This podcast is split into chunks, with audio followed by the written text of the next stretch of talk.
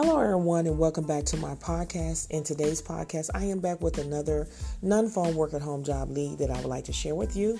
And if you would like to receive more non phone work at home job leads that go out every single day, make sure you're going over to my YouTube channel. It's called Real Work from Home Jobs with Theresa, where I list legitimate non phone work at home job leads every single day.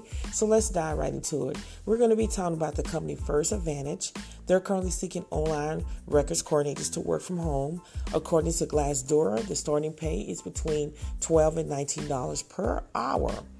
Now, to give you information about what you'll be doing, is you're going to monitor workflow or case volume by source or supplier within certain states, trace and update status information on delay cases, review required statewide documentation received from applicants to ensure it is correct, submit station statewide documentation to agency, and work with customer service or support teams to provide updates or clarification of states and agency requirements.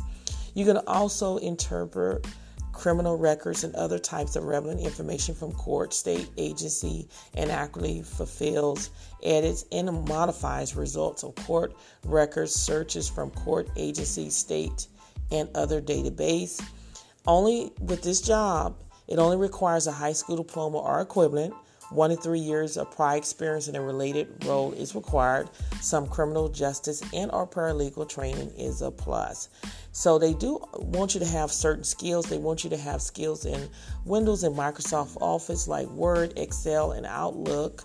So that you must be a self-starter, proactive in solving problems, self-motivated, be able to be adaptable and flexible. If this sounds something like that you are able to do, make sure you apply today. If you know someone else also could benefit from this, make sure you share this podcast with them as well.